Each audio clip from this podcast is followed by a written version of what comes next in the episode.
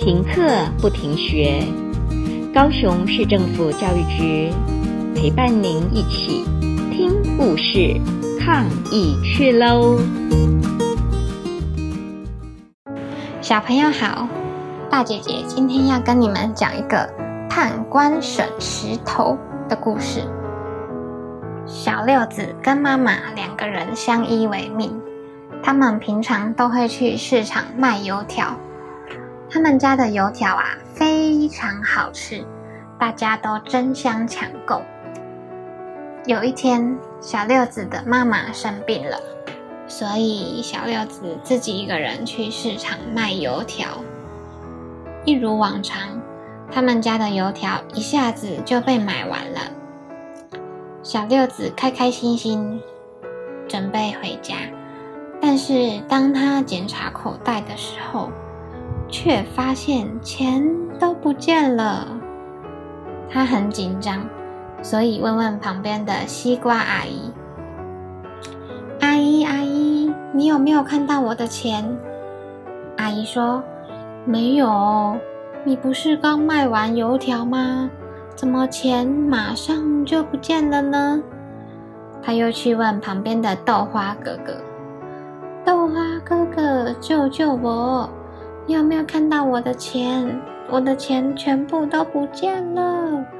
豆花哥哥说：“咦，你刚才还在我旁边卖油条哦，我没看到可疑人物，怎么会有小偷偷你的钱呢？”每个人都说没看到小偷，于是小六子决定去向判官报案。判官来到案发现场之后，发现有一块大石头，他左思右想，终于想到一个方法。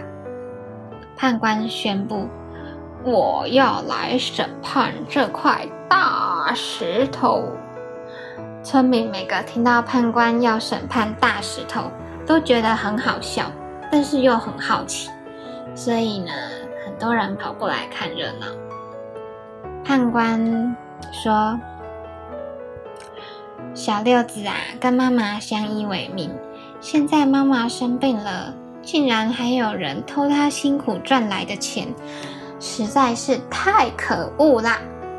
现在呢，判官想到一个方法，能够找出小偷哦。村民都很好奇是什么方法。这时候，判官搬了一个水盆放在石头上，他说：“来。”现在为了安抚小六子，每个人投钱到水盆捐钱给他。西瓜阿姨率先走出去，她不情愿地丢了一块钱进去。后来大大家陆陆续续都投了一两块钱进去，而豆花哥哥最后一个投钱，他很豪迈，一次就捐了六块钱。这时候判官突然说。我知道小偷是谁了，就是豆花哥哥。大家都很好奇，判官怎么判断小偷是谁？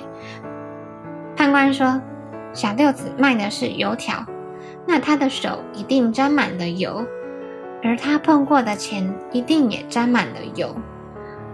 当沾满油的钱投进水盆里，油花就会浮出水面。”而刚才最后一个投钱的人，就一定是小偷啦。